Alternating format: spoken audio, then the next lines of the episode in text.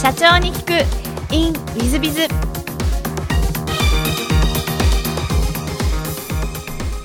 ィズビズの新谷です。先週の続きをお聞きください。上場を目指され始めて、その、まあ、約10年で上場されてらっしゃるんですが、上場の苦労なんてあられましたでしょうか？えー、上場を目指して、えー上場を目指したのは、あの、まあ、準備をしたのは本当に上場のまあ3年ぐらい前からなんですけども、あの、上場はですね、まあ、マイナスをどう減らすかということでね、あの、ホームランは打たなくてもいいので、失点をいかに少なくするかということでね、業績はあの、どんどん上っていくのはもちろんなんですけども、あの、えー中のその書類の不備とか、えー体制の不備とか、そういうね、マイナスポイントをどうなくすかということで、攻めとは全くあの違う側面があるんですよね。守りをどう固めるか。それは今までやってこなかった、まあ、手薄だった部分でしたので、まあ、上場するために、だいぶその辺はまあ手厚くして力を入れていったというところがありますね。なるほど。その、上場直前でのあの、えっと、ご苦労なんていうのは何かありましたでしょうか？いやー、上場にはドラマがあるって言われるんですけど、本当にドラマがありましたね。はいあの、先輩からね、いや、絶対なんかあるよ、なんかあるよって言われたんですけども、もういろんなことがありまして、あのーまあ、キーパーソンが辞めてったりとかですね。ああと、まあ、いろんな、その、まあ、解決しなきゃいけない問題がわーっと浮き上がってきて、それをもうみんなでもって本当に必死になってやったりとかですね。なかなかちょっと詳しくは言えないところもあるんですけども、緊張にさらされると会社ってこんないろんなことが出るんだなってことがたくさん出てきましたね。なるほど。ありがとうございます。えっと、そうしましたらですね、古谷様の、えー事業内容をぜひですね、まあ、宣伝があったらちょっとご説明をお願いしたいと思うんですけども、どんな事業をやってらっしゃいますでしょうか、はい、ありがとうございます。えー当社の事業内容はですね、えー主に行ってますのが、在宅療養されている方、もしくは老人ホームに入っている高齢者の方、そういった方々にですね、ハリキューマッサージ師が訪問して、そこでマッサージや機能訓練をすると。こういった仕事です。で特徴的なのはですね、えーこの仕事がですね、医療保険、健康保険が使えるということなんですね。あのまあ、週にまあ2回とか3回とかですね、国家資格を持ったハリキューマッサージ師が高齢者やもしくは障害者のところに行って、えー痛みを取ったりとか、歩かしたりとか、寝返りを打たしたりとか、そういったことをするんですね。そうするとあの、療養中の方は非常に喜ばれるんですよ。いやもう自分はもう寝返りも打てなくてね、もうあのもうトイレも行けなくて紙おむつをしてたと。ところが、古谷さんが来てくれたら、寝返りを打てるようになったとか、痛くて痛くて寝れなかったら夜ぐっすり寝れるようになったってですね、涙を流してね、喜ばれる。本当にいい仕事だなと僕は思ってます。しかもですね、健康保険が使えるので、ご本人の負担は高齢者であれば1割ですから、数百円でね、あの、このサービスが受けれるというところで、あの、受けていただく方にも非常に経済的にも喜ばれますし、また在宅療養で、どうも塞ぎがちで、いやもう俺はもう死んだ方がマシだと言われる方も、まあ少なからずいらっしゃったんですけれども、あの、希望が持ってきたと。ね、来てくれない一緒に頑張ろうっていうね、前を向いてもらうっていうような、やりがいのある、あの、非常にいい仕事だと感じてます。ありがとうございます。えっと、そうしましたら、ちょっと全く違う質問をさせていただければと存じます。えー好きなもの、好きなことを実践にお聞きしてて、音楽鑑賞、ライブに行くことがお好きということで、音楽好きでいらっしゃるんですが、えっと、どんな分野の音楽をよくお聞きになられるんですか？あの、クラシックとかではなくてですね、どっちかというと柔らかい音楽で、えーロックとかジャズとかですね、ポップスとか、そういうの好きですね。うん僕あの、高校生の時に、あの、あんま学校行かなかったんで、ずーっと音楽を聴いてまして、もう音楽だけが友達だみたいな形でね、もう将来ミュージシャンになりたいと思ったんですよ。それぐらい僕は音楽がすごい好きでしたね。今もなんかこう、弾いたりとか、や、なんかやったりはされるんですか？はい。あの、今は聞く専門なんですけども、僕自身はあの、音楽家、ミュージシャンにはなれなかったんですけども、あの、その代わり、音楽家の妻をもらいましてね、あの、妻が今でも現役のあの音楽家としてやっておりますので、それを聞くのが楽しみで、えー自分の身を妻に託したと。まあ、そんな形です。な るなるほど。ありがとうございます。素晴らしいお話で、本当に。ありがとうございます。で、もう一つ、あの、座右の銘もお聞きしてるんですが、えっと、これ、ジリリタということで、これはどういった意味でいらっしゃいますこれも当社の社税というかね、あの、当社の理念の根本にもあるんです、まあ、利他ですよね。他人に利すると。でその反対が利己、エゴじゃないですか。で、この考えに至って大事だなと思に至ったのは、僕は子供の頃ですね、非常にまあ、利己だったなって振り返ると思うんですよ。自分がその、まあね、あの、病気になって、学校も行けなくなったんですけども、もうずっと親のせいだと思ってましたね。すべて親が悪いと。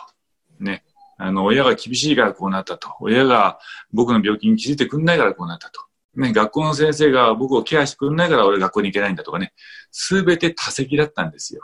まあ、エゴですよね。まあ、自己保身って言います。まあ、その結果どうなったかというとですね、友達なんか誰もできないですね、もう孤立しちゃうんですよ。10年間僕はそういう、まあ、エゴをね、貫いて、もう本当に感じました。もう最後はもう孤独になって、もう出口じゃないんだと。で、中国に行ってですね、自分が漢方で元気になって、その時に、これを日本に持って帰って、日本の人を元気にしたいっていう利他の考えに初めてなったんですよね。人生初めて。そしてそこから高齢者に元気になってもらいたい、高齢者の方にね、あの、もっと喜んでもらいたいということで、まあ、利他業のね、あの、端くれのようなことをやればやるほどですね、人生は好転してたんですよ。あれほど僕は10代の頃、もう俺はもう働くことなんかできない、もうダメな人間だと思ってたのが、どんどんどんどん人生が好転して、まさか上昇とはね、僕も思ってませんでしたけども、あの、今もね、グループ全体1400名ぐらいになりましたけども、あのー、ここに至ったのは、まあ、世の中が急に僕に優しくなったわけじゃないと思うんですよ。きっと僕の考え方が、もう、エゴのね、塊、利己から利他になったんだと。で、それを、あの、数年前に、自利利他という言葉があるっていう、まあ、教えていただきまして、あ、利他というのかと。僕あの、清和塾って稲森和夫さんの会に入ったもんですからね、利他の気持ちを教わりまして、あの、利他があもう僕のまあ人生訓というか、ねえー、僕の人生哲学になったという、こういったことです。ありがとうございます。大変あの勉強になるお話で、多分リさんが今ちょっと感動しているところだと思いますけども、えっと、最後のご質問なんですけども、えー、はい、この番組経営者向け、全国の社長様向け、もしくはこれから起業する方向けの番組でございまして、もしよろしければ、起業社長の成功の秘訣を教えていただけたらと思っております。はい。あの、成功の秘訣なんて僕が言うのも本当におこがましくて、あのね、あまりその立派なことは言えないと思うんですけども、あの、今でも僕が、あの、秘訣かどうかわかんないんですけど、今でも僕が思ってるのはですね、もうあの、目線を高くと、ね、えー、理想をもうあの、追い続けるということを今でも自分に返してますよね。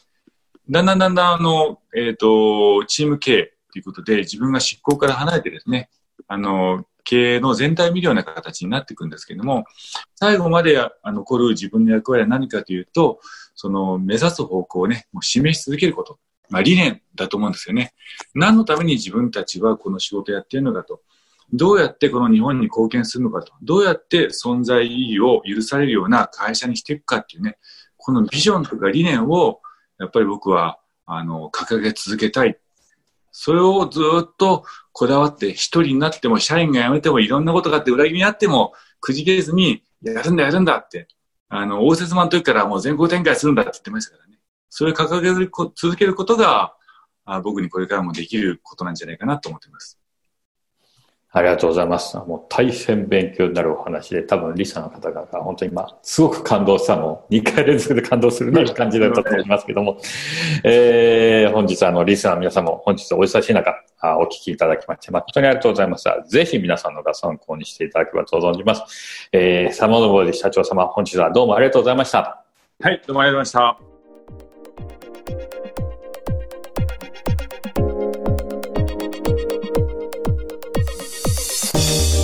本日の社長に聞く InWithWith は沢登社長様でいらっしゃいました。大変素晴らしいお話でしたね。多分リスナーの皆さん方も勉強になったでしょう。まあでもジリリタなんて本当にそうだなと思いますしあのニートから上場企業に社長になれるんだというふうに思いましたし、えー、まあそれ変われる瞬間があったからなんだなというふうにつくづく思います。まあ、そういう意味で言うと私も変わらなきゃいけないなと思いますしリスナーの皆さん方もどんどんどんどん皆さん方の変わっていただいて進化していただければあ皆さん方も上場企業の社長にはなれるのかもしれないなというふうに思わせていただける沢上社長様でございました。あのぜひ、えー、真似してみていただけたらいいんじゃないかなと思います、えー、本日の社長に行くインウィズビズはここまで。また来週。経営者を応援する社長の孤独力番外編本日の社長の孤独力番外編は8章7個きちんとクレーム処理をできる社員がいないえー、社長自ら日本を見せ育てろということで、まあ、クレームが起こったらですね、クレーム処理できる人いなかったら社長がやるしかないですね。で、クレーム処理はですね、本当に難しいですね。えっ、と、私、案外うまくてですね、え、昔、大変な問題が起こった時に私自身が謝りに行きました。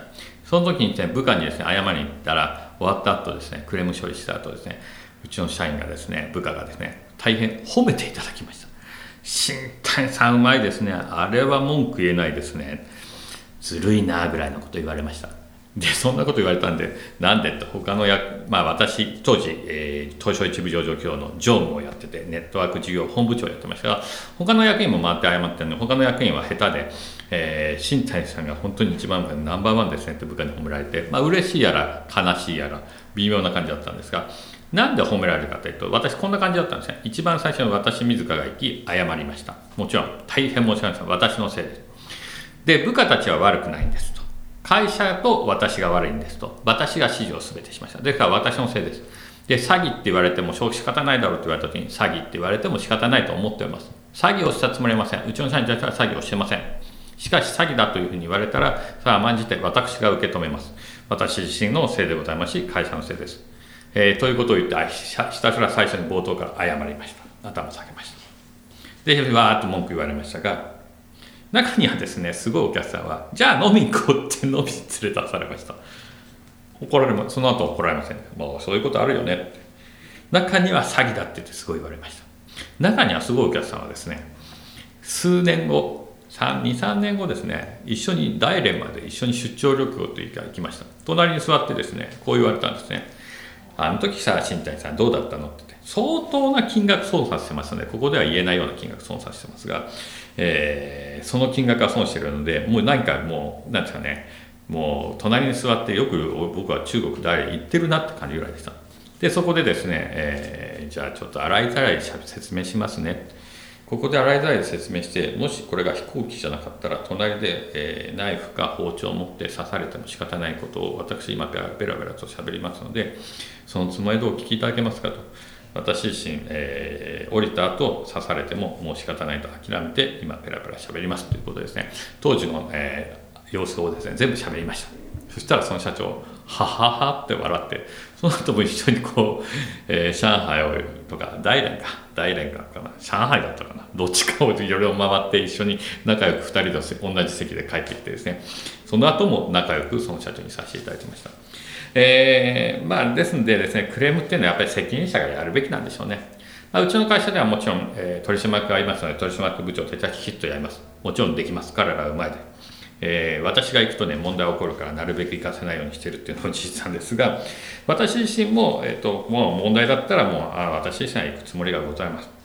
なので、処理できる社員がいないっていうんじゃなく、社長が自ら見せ、こういうふうにやるんだっていうふうにやる。そうするとね、その部下たちが非常にうまくなります。で私の元部下たちあの優秀な中間管理職やってるのはみんなうまかったですねそれは私のを見てやったからみんなうまくなったんですね私のを見てないやつは下手くそでしたね、えー、ですので社長自らがやっぱりその見本を見せるあの示すえもちろん誠心誠意謝るというのは非常に重要ですしどうしようもなかったら裁判まで行って弁護士と相談をしなきゃいけないとは思うんですけどもとはいええー、やるべきことをきちっとやりクレーム処理をすることが必要だしその見本を示すことができるとそのクレーム処理ができる社員たちが増えそしてクレーム対応もうまくなってそしてクレーム対応があるからこそクレームを起こさないようにしようってなるんでクレームも少なくなるとこういう流れになりますのでぜひ社長自らが解決に挑んでいただければというふうに思っております。えー、本日の社長の孤独番外編はここまで。また来週。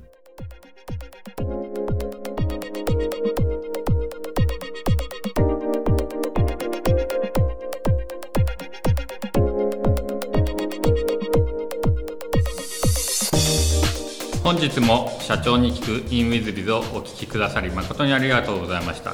えこの番組は2017年1月から毎週配信を続けております。これまでにたくさんの成功社長成功経営者のインタビューをお届けしてまいりました。